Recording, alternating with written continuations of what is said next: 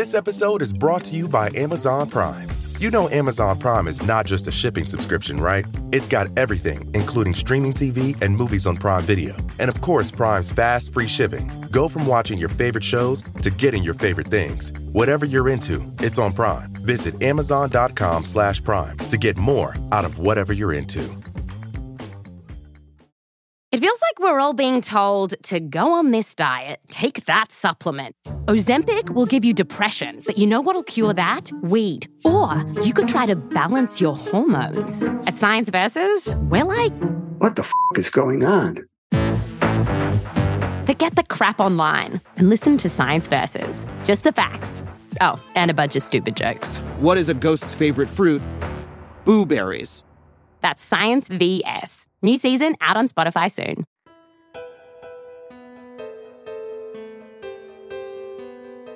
Hi, I'm Vanessa Richardson. And I'm Carter Roy. Welcome to Historical Figures, formerly known as Remarkable Lives, Tragic Deaths.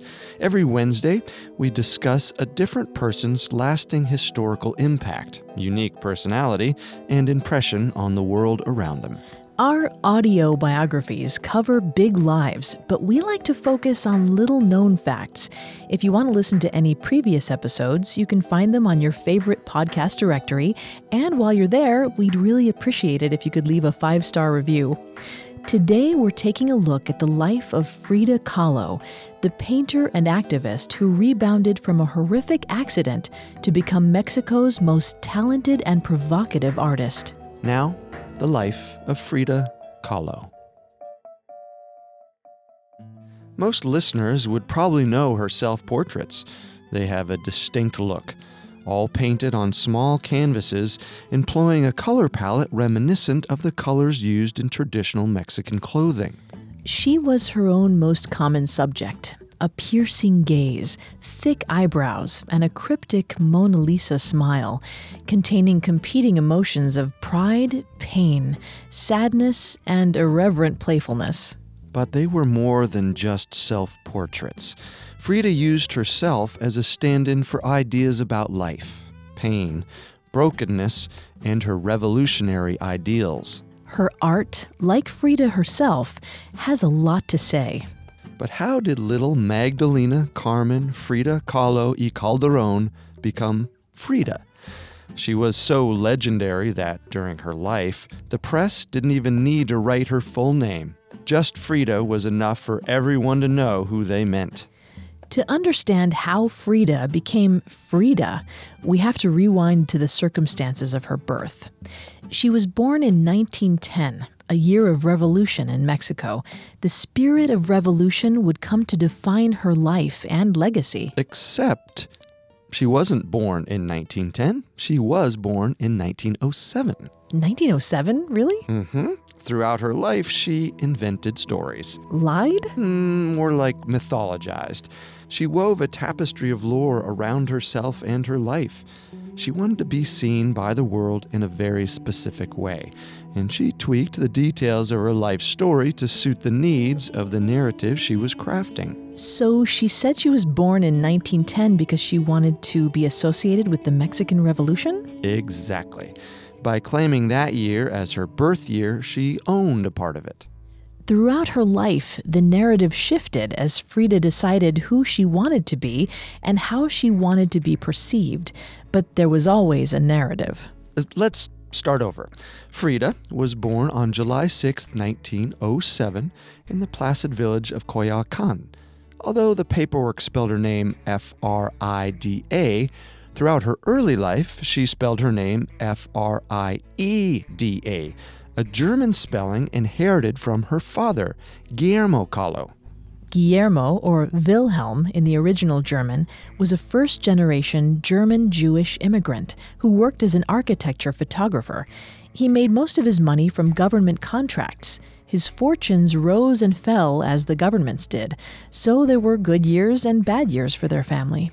A man of few words, he preferred to let his photography do his talking. Brain damage from an accident in his youth left him prone to epileptic fits. Embarrassed by his condition, he avoided socializing when he could. Nonetheless, he used his handsome looks and European charm to woo Matilde Calderon y Gonzalez, a pious mestiza woman. Frida's maternal grandfather was of native Mexican descent, and her maternal grandmother was the daughter of a Spanish general. Matilde was Guillermo's second wife. Both of Frida's parents gave her elements of her distinct identity. Frida claimed her father helped inspire her to take up visual arts, and she identified strongly with her mother's native heritage. When Frida was young, Guillermo took her on trips to the park. While he painted, she collected rocks. She didn't show much inclination toward art until later. In the meantime, she was a rebel. Her father's bitter silences and her mother's rigid Catholic moralizing each inspired Frida's defiance in their own way. She had many sisters Matilda and Adriana, who were older, Cristina, who was one year younger, and Maria Luisa and Margarita, older half sisters who lived at a convent but were sometimes home to help raise their siblings. Maria Luisa, the oldest, was 13 years older than Frida. Frida's childhood took place during transformative years for Mexico. From 1910, when she was three, until 1920, when she was 12, Mexico lurched repeatedly from violent conflict to uneasy peace. Frida described the effect this had on her childhood. She said, quote, I remember when the tragic 10 days coup d'etat took place. My mother gave access to the Zapatistas, seeing to it that the wounded and hungry jumped from the windows of my house into the living room. She cured them and gave them thick tortillas. In 1914, bullets just hissed. I still hear their extraordinary sound. To a child, this was just sound and fury. Frida's concerns at the time were more prosaic. As a young child, she was working hard at becoming an accomplished prankster. These pranks were not sophisticated. Once she pushed her half sister, Maria Luisa, off a chamber pot. Maria Luisa yelled at Frida, telling her that her parents had found her in a trash can. Frida was so shocked by the trash can allegation that for years she became introverted and played almost exclusively with an imaginary friend. When Frida was six, she contracted polio. Her convalescence was long, and her right leg never fully recovered. Her exercise regime, post polio, was strict, and her father Guillermo encouraged her to take up sports. Maybe her participation in traditionally male activities is part of why Guillermo eventually came to treat Frida the way most fathers of the time treated their firstborn sons. Guillermo saw Frida as the child to carry on the family legacy. So, in 1922, when Frida was 14, Guillermo sent Frida to the National Preparatory School. It was the best educational institution in Mexico. Naturally, she did all kinds of things that could have easily gotten her kicked out. She hung around with a group of budding intellectuals and ne'er do wells who called themselves the cachuchas, after the caps they wore. Many of them would later go on to become politicians, lawyers, or professors. But in their preparatoria days, they were known as mischief makers. Frida was particularly fond of firecrackers. Once, to express her distaste for a conservative professor, she set a firecracker off in a crowded classroom, apparently injuring no one, but blasting out the windows. The professor was so used to their disruptions that he calmly brushed fallen plaster off his suit and continued the lecture. But Frida's pranks were not always victimless. Once she attempted to ambush a muralist working in a school building by soaping a staircase he used every day. She was disappointed when the muralist took the steps so slowly and calmly that he did not slip.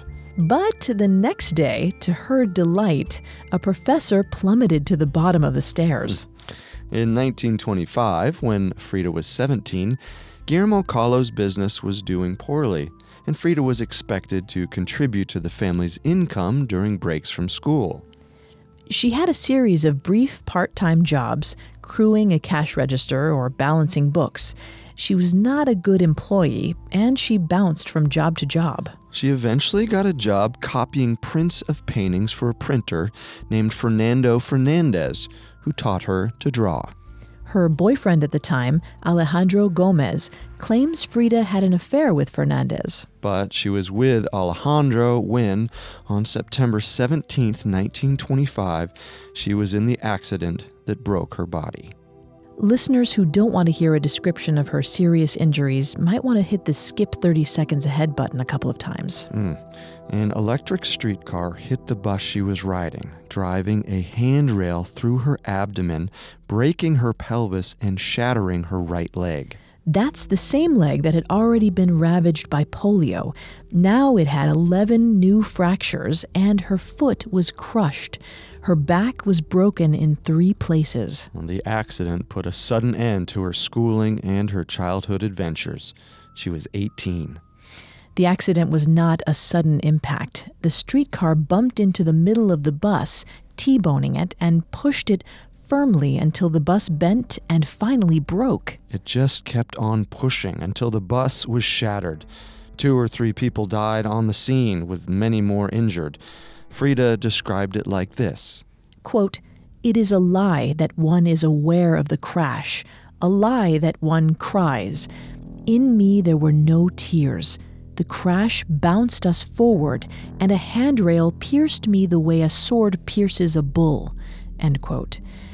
For a month afterward, it wasn't clear whether she would live. She spent the next 29 years the rest of her life in pain from the accident. She had good years and bad years, years where she was active and bedridden years, but she was never fully well again.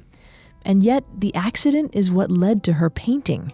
So, without the accident, Frida, the little girl who spelled her name with an E, might never have become Frida, the legendary visionary artist.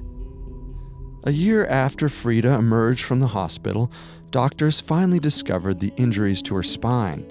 They hadn't done x rays during her first visit because her family could not afford it.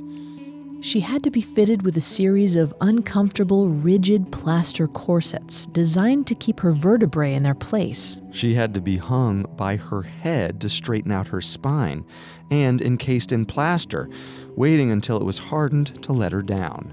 During this recovery period, Frida was bedridden her parents had an easel built for her that could be used without sitting up. She painted to keep her mind occupied. She did not set out to become one of the great artists of her age. She was just trying to survive. The accident managed to produce both tragedy and beauty. And that's the uneasy mix of emotion that filled the rest of Frida's life. We'll return to our story in just a moment from the Parcast Network. This episode is brought to you by Amazon Prime. You know Amazon Prime is not just a shipping subscription, right? It's got everything, including streaming TV and movies on Prime Video. And of course, Prime's fast, free shipping. Go from watching your favorite shows to getting your favorite things. Whatever you're into, it's on Prime. Visit amazon.com slash prime to get more out of whatever you're into. And now, back to our story. Frida's first paintings were of former schoolmates who came to visit. Some of her paintings she considered to be so bad, she tore them up. In the year she spent convalescing, her schoolmates came of age.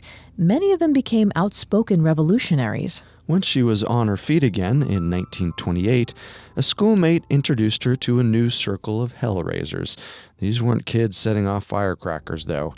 They were the elite of the Mexican Communist Party. One of their foremost members was a painter named Diego Rivera. At the time, Diego was Mexico's foremost muralist. He had studied the Renaissance greats in Europe, come home, and found his own distinctly Mexican perspective. As fate would have it, a few years earlier, a mischievous girl with thick eyebrows had attempted to soap some steps below a mural he was working on. Hmm, who could that be? Hmm, like Frida, Diego was a storyteller. He embellished. He was not much to look at, but he was very charismatic.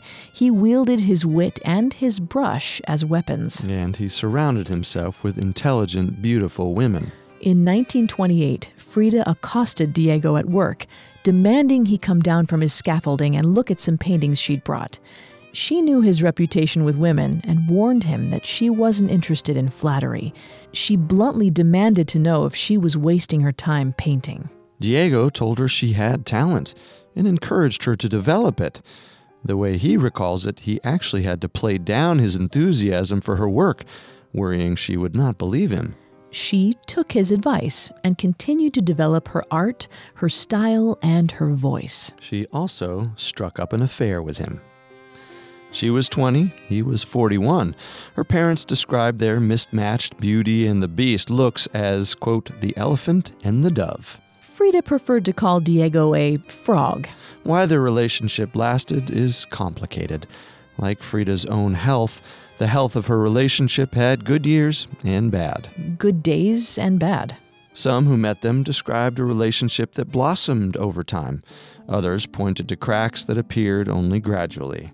Some of their friends described Diego as a father figure to Frida, saying he mentored her. Other friends say, despite the age difference, Frida played a mother figure to Diego. He was helpless without a female caretaker.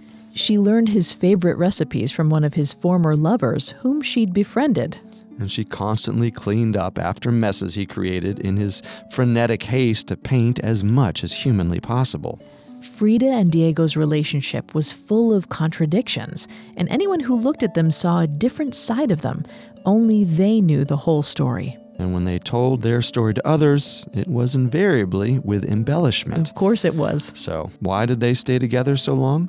And Diego, who easily grew bored with lovers, liked that Frida was smarter than him. She was never boring.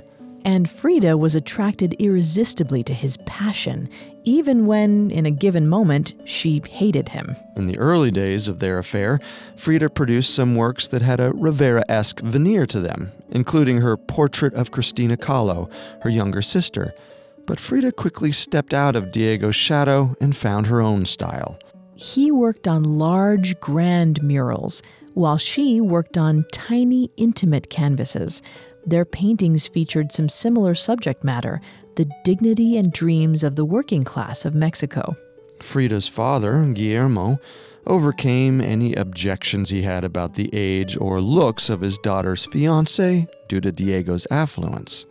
Guillermo Kahlo's photography business still had not recovered. Diego later paid off his father in law's mortgage. That's right. Frida and Diego married on August 21st, 1929. She was 22 and he was 42. The years after their marriage had moments of great happiness, including an extended honeymoon, but also great pain. In 1930, Frida had her first abortion, made necessary by her shattered pelvis. She cried inconsolably over her inability to bear children. She occupied her mind with domestic chores and painted little. She only finished two portraits in 1930. Frida's marriage to Diego gave her credibility as a communist activist and, ironically, invited her into the world of bourgeois high society. In 1930, when she was a 23 year old newlywed, they briefly relocated to San Francisco and then again to New York in 1931. The ever shifting political landscape in Mexico made it difficult for Diego to stay, and he was wooed by famous American art patrons, people like John D. Rockefeller. The very capitalists he denounced in his art wanted to pay him to make more of it. Socialism was fashionable, and if there's one thing capitalism is good at, it is commodifying what's fashionable. Frida was along for the ride. She quickly became bored by the company and conversation of many of Diego's American friends and patrons. Diego didn't mind working for wealthy capitalists. He wanted to work from within the system to change it. Frida did not share this convenient rationalization, writing to a friend Quote, High society here turns me off, and I feel a bit of rage against all these rich guys here since I have seen thousands of people in the most terrible misery without anything to eat and with no place to sleep. That is what has most impressed me here. It is terrifying to see the rich having parties day and night, while thousands and thousands of people are dying of hunger. Bored by Diego's parties, Frida painted, and her style continued to improve her portraits began to incorporate abstractions, showing the inner workings and metaphorical meanings of the people in their frames. In April of 1932, when Frida was 24, they moved to Detroit, again chasing one of Diego's capitalist patrons, Edsel Ford of the Ford Motor Company. Frida found Detroit less welcoming and started trying to provoke their hosts. In conversation with high society ladies, she casually used profanity in English, pretending not to understand what her words meant. She knew Edsel's father, Henry Ford, to be a self avowed anti Semite and had little patience for him. Again, pretending to know less than she did, she used a quiet moment at dinner with Ford to ask him if he was Jewish. Still setting off firecrackers. Though her right foot, the one crushed in the accident, still caused her pain and discomfort, she did manage to dance at these bourgeois gatherings. She became pregnant again in Detroit, scared by her previous experience and the knowledge that her badly mended pelvis could not handle childbirth. She asked a doctor to attempt to medicinally abort the fetus. This was unsuccessful. On seeing that the attempt was unsuccessful, her doctor re examined her and informed her that she could carry a child to term as long as it was delivered by cesarean section. She was anxious. She knew Diego's commission would be up three months before she was to deliver.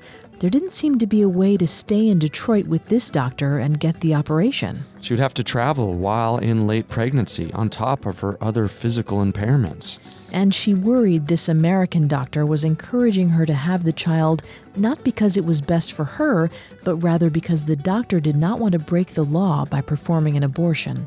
Despite her worries, she decided to try to keep the child. And once her mind was made up, not even Diego could change it. Listeners, take care. Skip the next minute if you don't want to hear grisly medical details. Frida miscarried on July 4, 1932, two days before her 25th birthday. She spent 13 days in a hospital. Specifically, the hospital named for its benefactor, Henry Ford. Concerned by her slow recovery, doctors pulled liquid from her spinal cord. It was worse than they'd realized. She had meningitis. As she recovered, she coped by making somewhat surrealist pencil drawings of the child that might have been. Surrealism is a deliberately irrational art form where an artist tries to let subconscious images flow out of them onto the canvas. Surrealist paintings don't literally depict their subjects, but rather a feeling. Frida also painted Henry Ford Hospital, a surreal and profoundly emotional piece showing herself bleeding in a hospital bed, surrounded by images of medical drawings of organs and a fetus connected to her by threads. She also briefly experimented with lithography, creating a haunting print called Frida and the Abortion.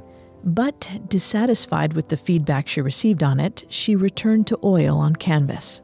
She had great talent for expressing pain in her art.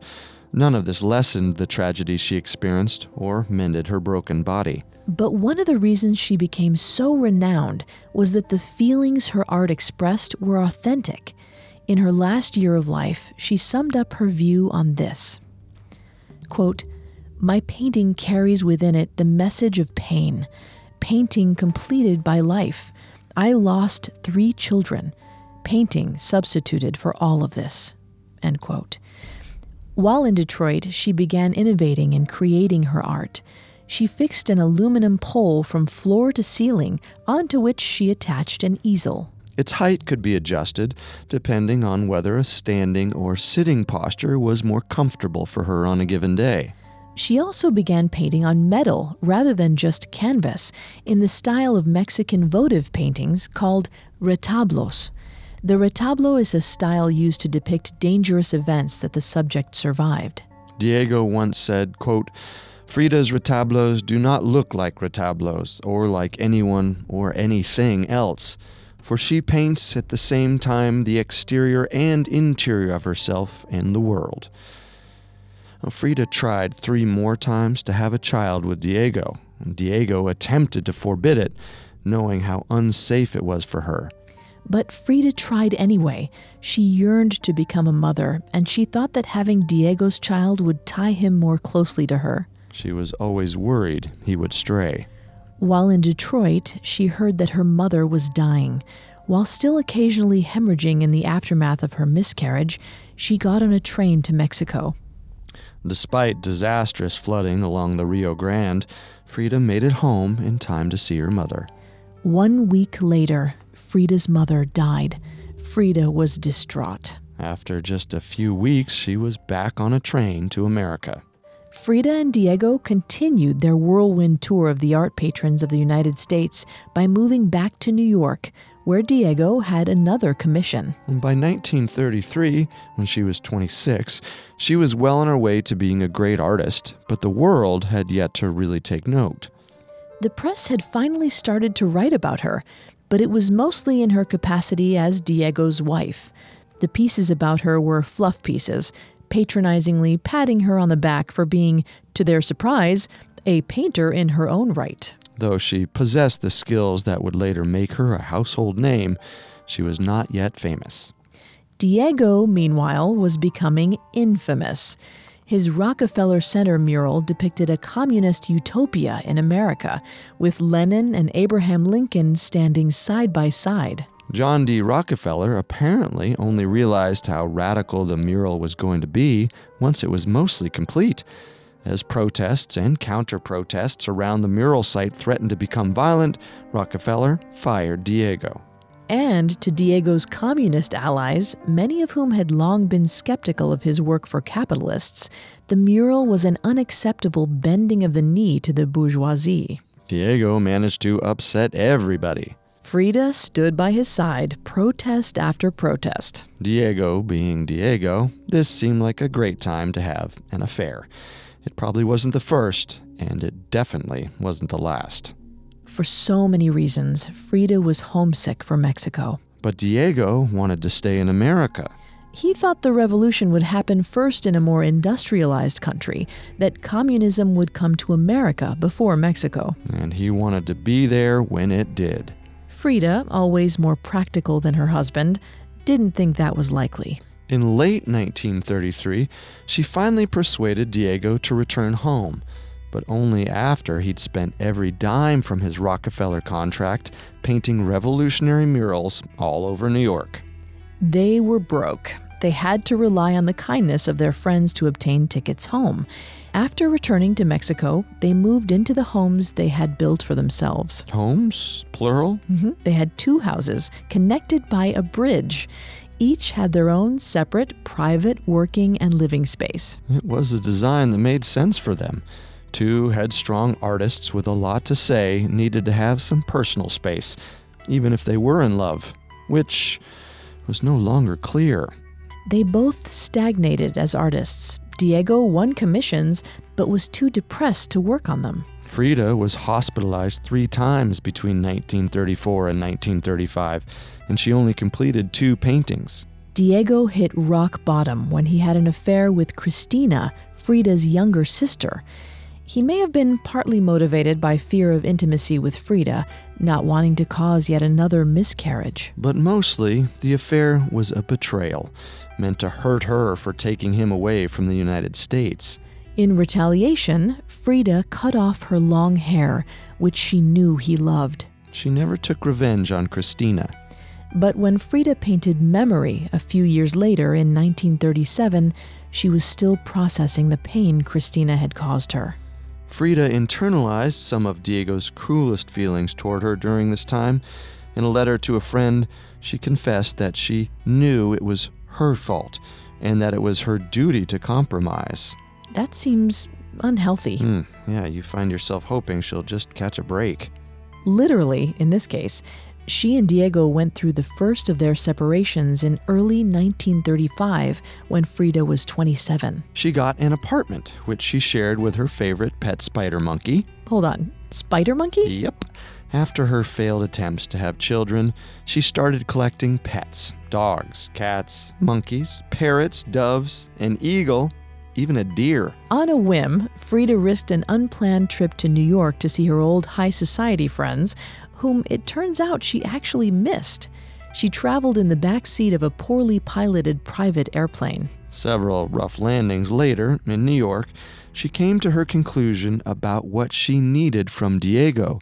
She wrote to him Quote, I know now that all these letters, liaisons with petticoats, lady teachers of English, assistants with good intentions, only represent flirtations. All the rages I have gone through have served only to make me understand in the end that I love you more than my own skin, and that though you may not love me the same way, you love me somewhat. As always, Frida was the practical one. She recognized that she could never be completely happy with Diego. But rather than hoping he would change, only to be disappointed, or choosing a life without him, she chose to recognize his faults and love him anyway. He took her back, but kept Cristina on as his secretary. Make of that what you will. When assassins hired by the German ambassador attacked his studio, they aimed at Cristina, thinking she was Frida. Fortunately, no one was hit by their bullets. Assassins? Hired by an ambassador to shoot a painter? Diego was a strident anti fascist. Germany had fallen to the Nazis. Diego said of the attack, quote, They thought that by killing Frida, they could hurt me infinitely more than if they struck me. They were absolutely right. So Diego responded to the attack with righteous pontificating. Frida responded by laughing at death. Her best known work from the time is A Few Small Nips, a brutal scene showing the aftermath of a murder with incongruous details beautiful lace trim on the pillows, bright and cheery colors on the walls, and a pair of doves. She sought with the painting to make people uncomfortable. Like her firecrackers in lecture halls, it was meant to provoke. It was also around this time that she stopped spelling her name with an E, the German way, changing it to F R I D A. She was ready to be more than just Frida, Diego's charming wife. She was becoming Frida Kahlo. Our story will continue in a moment after a brief message. And now let's continue the story. By 1937, when Frida Kahlo was 29, she had developed coping mechanisms to deal with the pain in her life. Because she could not have her own children, she spent time with Diego's children from his previous wife, Lupe Marin. And the children her younger sister Cristina had from Cristina's former marriage. She decided this was the best way to forgive Cristina. Frida was also moving on by having extramarital affairs of her own, with both men and women. Her new boldness was reflected in her work as well, which began to sometimes depict pairs of women as lovers. Diego tolerated, even sometimes encouraged, her affairs with other women, but her affairs with men crossed an invisible line for him. She had to hide her male lovers from him. Her romance with the sculptor Isamu Noguchi ended when the furniture deliveryman, who was supposed to be setting up their love nest, assumed mistakenly that the furniture was meant to be delivered to the Rivera household. Mm, that put a stop to that. Mm-hmm. Frida and Diego were brought closer again by their shared political advocacy. As Spain descended into civil war, Frida raised funds for the rebels fighting against Spanish dictator Francisco Franco. And when the communist leader Leon Trotsky was exiled from Russia, she was literally waiting on shore to welcome him to Mexico. Frida was no stage extra in the story of Trotsky's stay in Mexico. For two years, 1937 to 1939, Trotsky lived rent free in Frida's childhood home in Coyoacan. Her servants served him, her friends protected him, and she had a painting studio in the lot next door. Partly because she liked him, and partly because he was Diego's hero, she seduced Trotsky. It was revenge for Diego's affair with Cristina. It was a brief affair, and it began and ended on Frida's terms. By 1938, when she was 30, she had figured out the life she wanted to lead. She painted and dated prolifically. Her work was starting to sell. She remained coy about her achievements, insisting it was merely a hobby and not a career. Her I could take it or leave it attitude was partially posturing to make her accomplishments look effortless. It became easier for her to see herself as a great artist after she had a show open up in New York. It was a hugely important social event. Even Rockefeller ended up with an invitation to the opening. Over the years of drifting through Diego's social circles, she'd earned the friendship of art dealers and gallery owners, and those connections were finally starting to pay off. A painter in her own right, everyone called her. As with last time, some critics meant this condescendingly, but increasingly her work was received with awe. Diego was in Mexico during her show, which took place in November 1938. The spotlight finally was only on her. The surrealist painter André Breton, who had helped put together the show and foisted on her the label of surrealist, now invited her to France. It was February 1939. Frida was 31, and over France loomed the specter of Nazi Germany. And Breton had not actually bothered to arrange for a gallery to show her work. She was shocked at how disorganized he was. She ended up having to finance her show herself. She found Paris unbearable, and to her, her hosts reeked of pretension. She said, quote, I never knew I was a surrealist until Andre Breton came to Mexico and told me I was. I paint whatever passes through my head without any other consideration. End quote. She was also isolated by being unable to communicate effectively in French. At least in the United States, she spoke the language. While in Europe, she found time to help 400 Spanish refugees find asylum in Mexico. With Hitler, Mussolini, and Franco in power, Frida began to write off Europe as a lost cause. She said, quote, These democracies are not worth a crumb. Strangely, while in Paris, she briefly met Ramon Mercader, the man who went on to murder Trotsky in 1940. He tried to seduce her. She rebuffed his advances. Despite her reservations about Paris, Frida's show was a critical success, earning teary eyed praise from Kandinsky, Duchamp, and Picasso. By September 19, 1939, when Frida was 32, she was back in Mexico.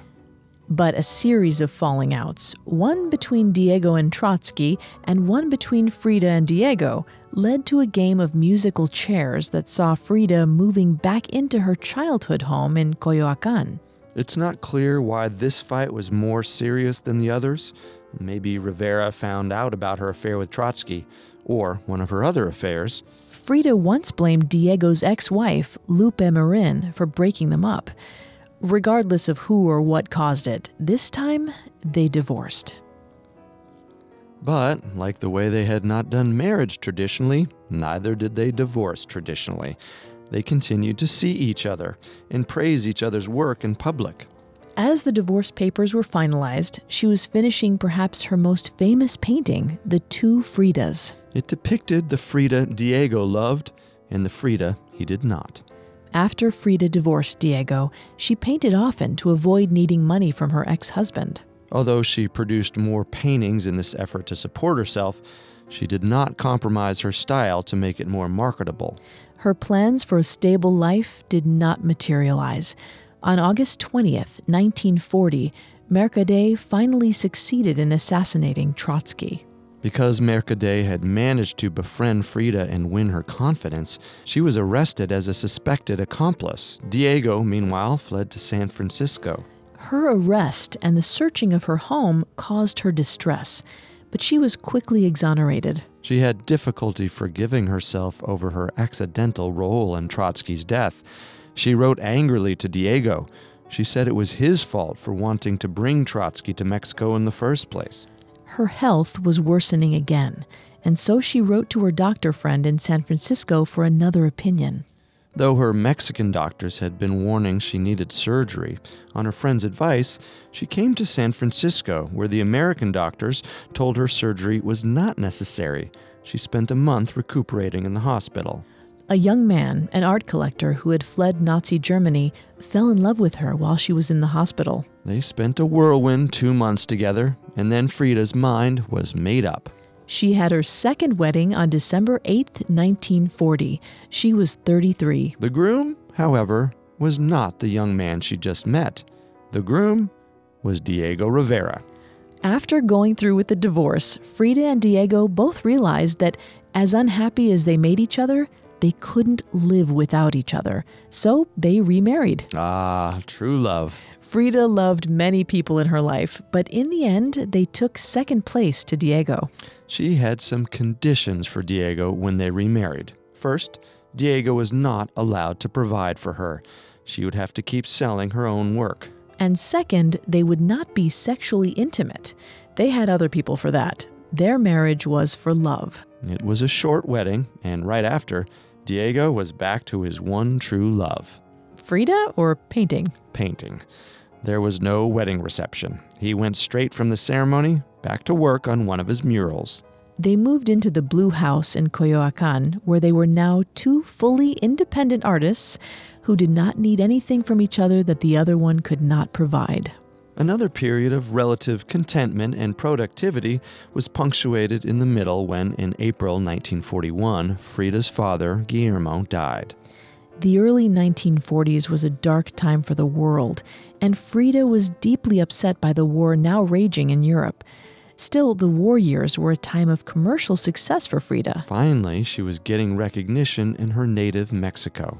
By the 40s, she had improved her technique enough that she could switch fluently from realism to her pseudo surrealist primitivism from one painting to the next. Realism is what you expect from classical painters. They paint their scenes as accurately as possible. What you see is what you get. Primitivism is a less coached, less forced style, borrowing more from folk art forms. The perspective might be off, for example. Frida was capable of both primitivism and realism, and as a mature artist, she could now choose between the two forms depending on what was appropriate for her subject. In 1942, when she was 35, she was selected to be a founding member of the Seminario de Cultura Mexicana, an organization dedicated to spreading Mexican culture and art.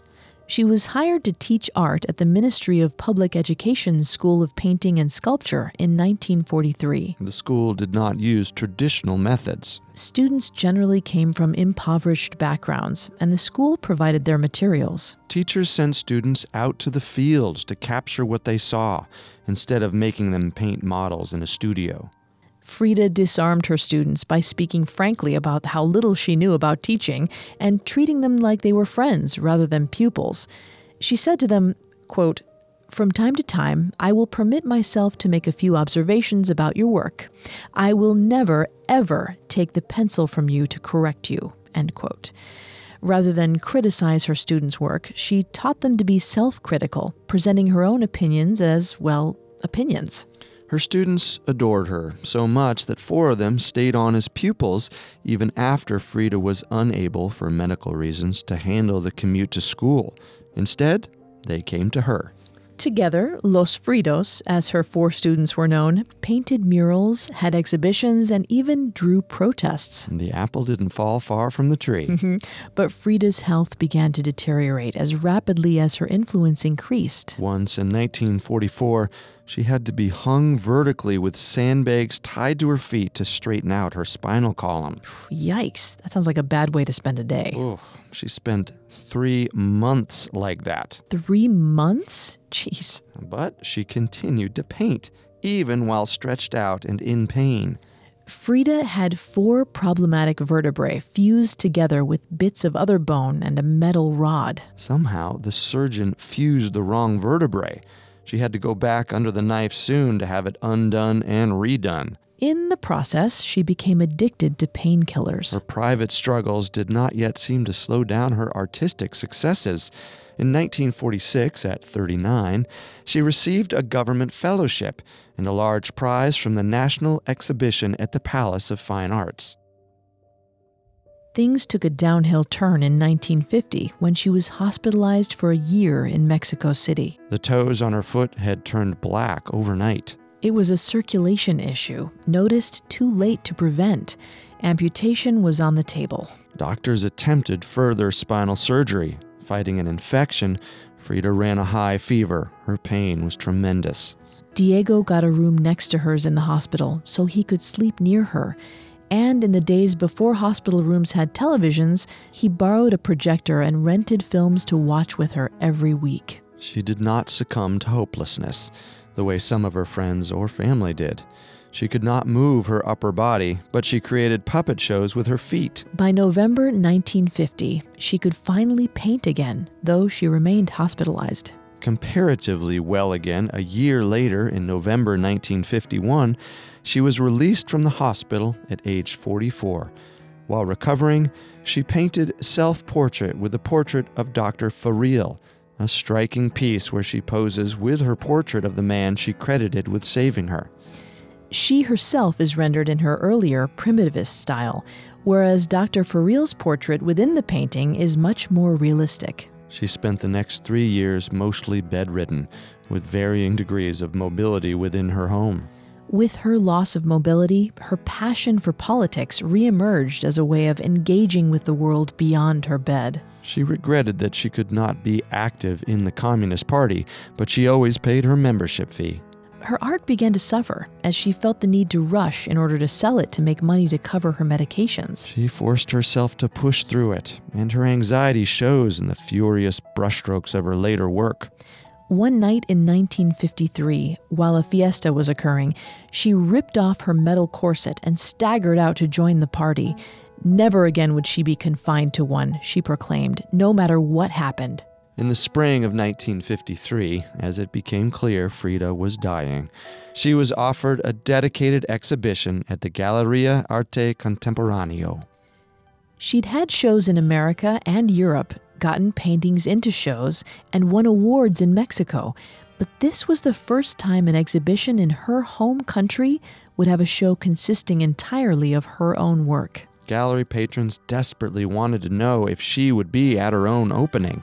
They were told she could not leave her bed. And yet, shortly before the exhibition, a remarkable thing happened. A four poster bed arrived at the show. Frida was going to be placed in it. She attended her show lying down, but full of life, delivering the same barbed witticisms and gallows humor that had made her legendary abroad. It was clearly a performance. Frida was in pain and heavily drugged. All she could do was push her way through it. They had to have someone stationed by her bedside to keep the crowds moving and looking at the paintings, or else no one would have paid any attention to anything else. She had the chance to accept adulation and congratulations from everyone, and then they were ushered along. After that, her health problems escalated. Her lower leg was amputated later in 1953. Her friends continued to encourage Frida to paint, and sometimes she did, but it was difficult for her. She lost her will to live until she figured out how to walk with her prosthesis. She had it fitted with a little red boot. She had days where she was herself, but if her medication lapsed or anything went wrong, she was inconsolable. The stress wore heavily on Diego, too. Brief recoveries were marked by returns to painting and the return of hope, plans to visit Russia, plans to reinvent the world. On July 2, 1954, Frida disobeyed her doctors and left her bed to attend a protest. Photos show her in a wheelchair, driven by Diego, holding a banner with the peace dove, her other hand clenched into a raised fist. On July 13, 1954, she died of a pulmonary embolism. She was only 47. Her last painting was a still life, on which she had written in large letters, Viva la vida. Frida once wrote in her diary, quote, Death is nothing but a process in order to exist. A friend once said of her that she lived dying. She experienced a fatal accident, but the accident did not take her life in a single moment. She held on for 29 years. Mm, but despite her grievous injuries, she lived so much. When exactly did Frida become the legend? Was it the accident? Was it when she met Diego, or when she left him, supported herself, and found him again? The truth is difficult to know for sure because of Frida's determination to craft and alter her own narrative. It is ultimately her story, so we will let her end it. Quote, They thought I was a surrealist, but I wasn't. I never painted dreams. I painted my own reality.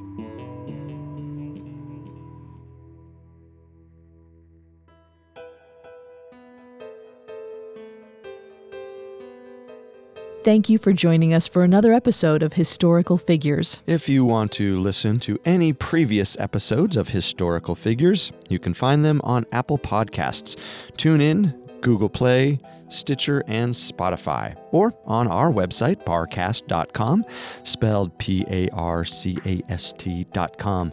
A new episode drops every Wednesday, but if you subscribe, you don't have to remember that. If you like what you hear, please leave a five star review or tell us what you think on social media. We're on Facebook and Instagram as at Parcast and Twitter at Parcast Network. It seems simple, but it really helps our show. Once again, thanks for listening. Historical Figures was created by Max Cutler. It is a production of Cutler Media and is part of the Parcast network. It is produced by Max and Ron Cutler, sound design by Kenny Hobbs, with production assistance by Carrie Murphy. Additional production assistance by Maggie Admire and Carly Madden. Historical Figures is written by Tom R. Pike and stars Vanessa Richardson and Carter Roy.